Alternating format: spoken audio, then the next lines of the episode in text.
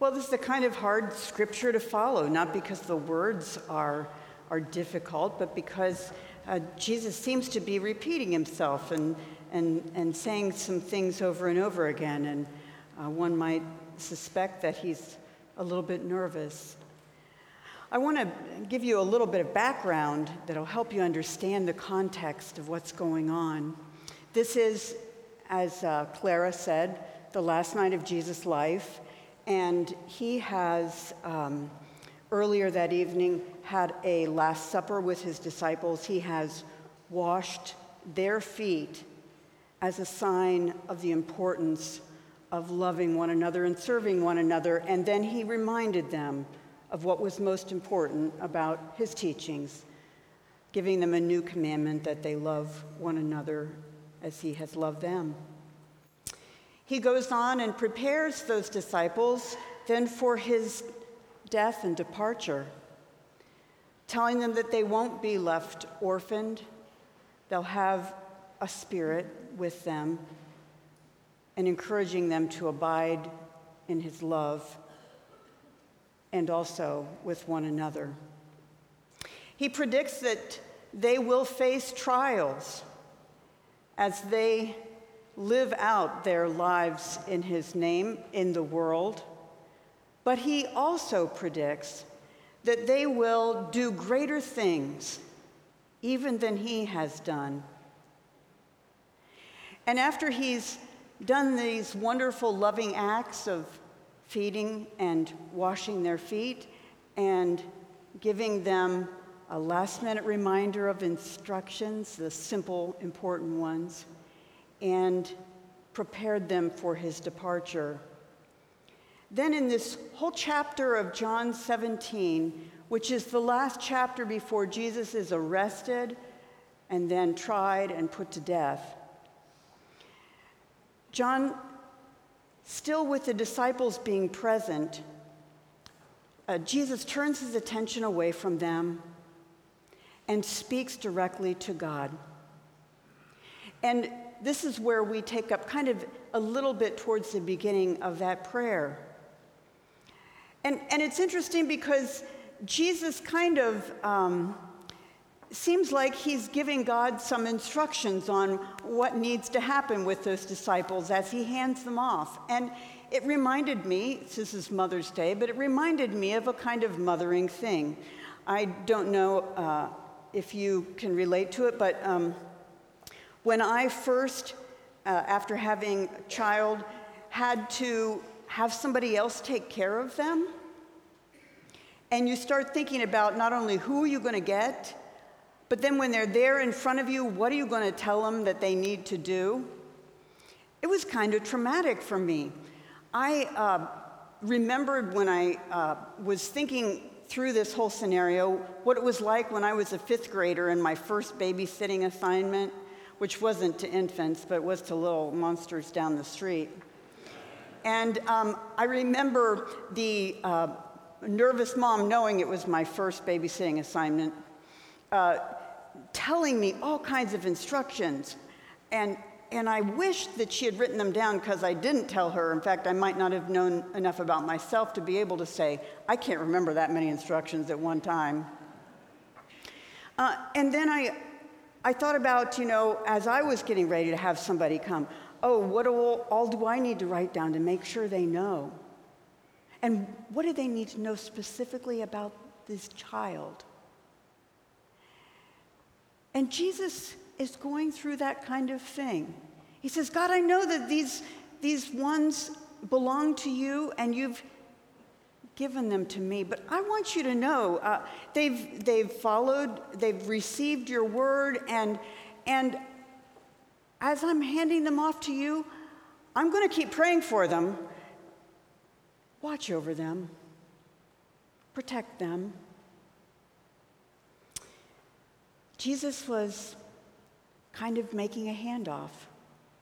And I know when I was preparing to get a babysitter, particularly one that was going to be for a long period of time, uh, not being a great planner, I kind of gave up on writing down all the details and looked for people whose character and whose judgment I absolutely trusted because then everything would fall into place.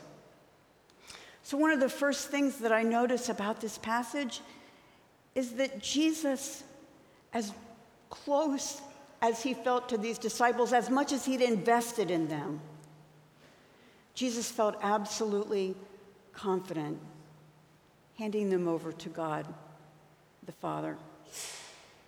I have sometimes people uh, talk with people who um, say, you know, I, I know Jesus. I, I love the stories about Jesus. I really relate to Jesus. Jesus is great, but I'm not so sure about God. God seems really harsh and all that stuff. I'm just not sure.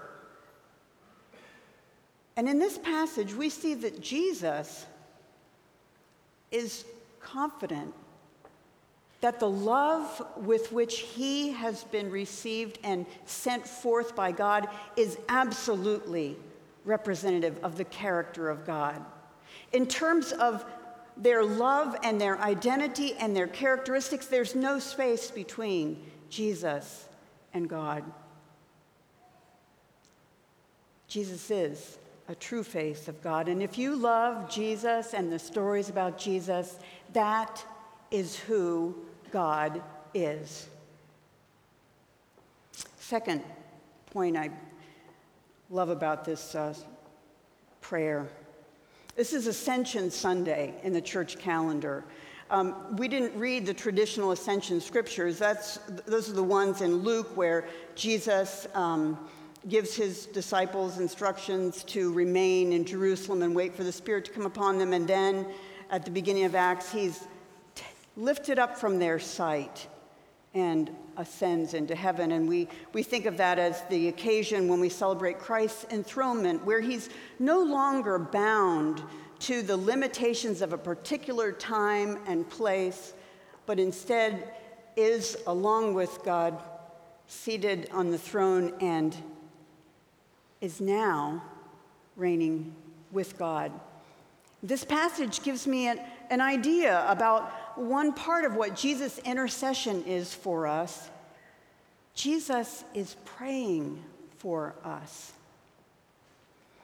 Uh, every now and then, uh, people ask me to pray for them, and, and I know when I ask other people to pray for me, they are people who I, I trust will, will know uh, me, know God's heart, and it really gives, gives me a great deal of confidence as a Christian to know that Jesus is perpetually praying for us, for the church, for everyone who calls, calls on his name to say that's what God's like. And um, Jesus intercession for us is focused fairly simply. He, he said, I'm praying that God will watch over this community, these people I've nurtured and called who have received. And I'm praying that they will be not safe from every harm, not taken out of anything that is going to be difficult but I'm praying that their spirits will be preserved, that their faith, that their awareness of love and goodness will be guarded and protected. And right after, uh, we actually don't read the whole prayer in the scripture today, although it's long enough. If we went one more verse, we'd see that Jesus says, I'm praying for these you've given to me. But it goes on and says, And I'm praying for all those who believe because of their work. So it's for us too. This intercession goes on. I wonder what it would feel like to think of ourselves as a church, not primarily as an institution or even a set of beliefs, but we are a community for whom Christ prays. One of the key parts of his prayer is that God will make us one as he is one with God the Father, that they may be one. And lots of times that verse is kind of taken out of context uh, and it's used uh, to say how important the unity of the church is. And sometimes it's, it's often quoted in ecumenical initiatives or dialogues, uh, that important line Holy Father, watch over them in your name, that they will be one, just as we are one. But it's interesting to put it in its whole context. Uh, we lots of times think that oneness, unity, is something that is produced by human initiatives and different programs and uh, maybe even by church structures. That is what uh, is part of the assumption right now. It's the bishops are working um, with uh, the Commission on the Way Forward and General Conference, uh, the special conference will be working on it also. Try to f- figure out how do we make unity a reality in light of serious differences about LGBT inclusion. And I find this reassuring because it really grounds the quest and the project of unity, not in our work, but in God's work. Unity is a gift of what God does. Unity may look different ways. If we really ourselves want to be cooperating with God's program of unity among Christians, we simply ought to be devoting ourselves to deepening our spiritual life with Christ. And that, I don't know how to draw it in a structure on paper, but we all know how to do that. That they may be one as a gift of God's grace in the form that God has in mind. And finally, I want to say a word uh, from this passage about our mission statement of making disciples for the transformation of the world. One of the things that will, uh, to me and to others, I'm sure, seem a little bit jarring as you hear this scripture, this prayer that Jesus was praying, is that he seems pretty down on the world. Uh, you know, the world hates you, you're going to have trouble in the world, uh, but you're not from the world, you're in it, but you're not of it, and I'm not from the world. Uh, John the, the gospel writer has a, a, a, specific kind of concept in mind when he uses world in that way. Dinner last night with my, it was my Mother's Day celebration with my kids. Uh, my son, who listens to books on Audible, uh, was talking enthusiastically about all the books that he's uh, been listening to. And he'd Brave New World, 1984, uh, and then some other things that were newer titles. And I kind of said, hey, uh, do you have a dystopian thing going on? Are you like, and he said, Yeah, that's exactly the genre that I put into Audible, and I've been getting all these things. And I'm like, Hey, you know, that could be kind of a downer.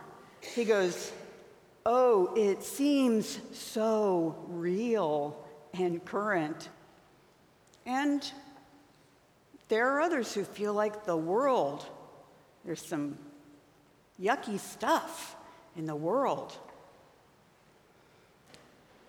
And Jesus does not deny any of that.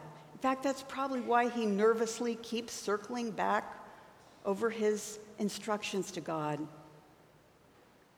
The disciples are being sent to do great things in a world that is challenged by darkness.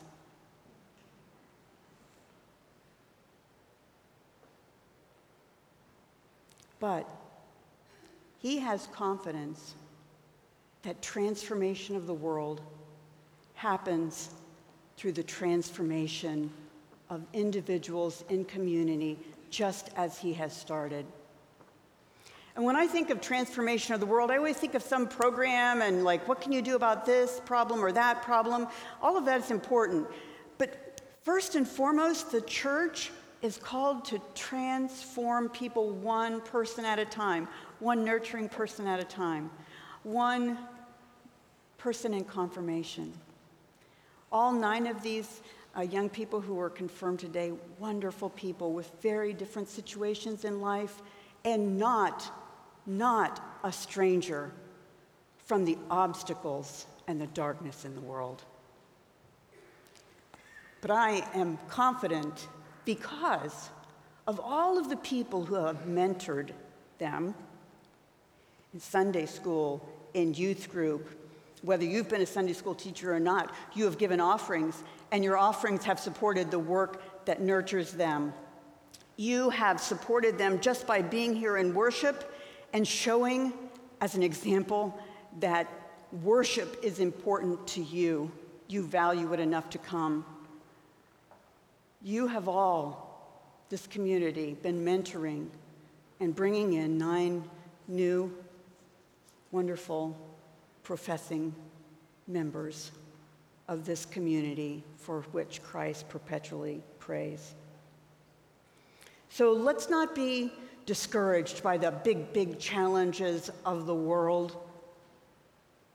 Let's be encouraged to do God's work one person at a time.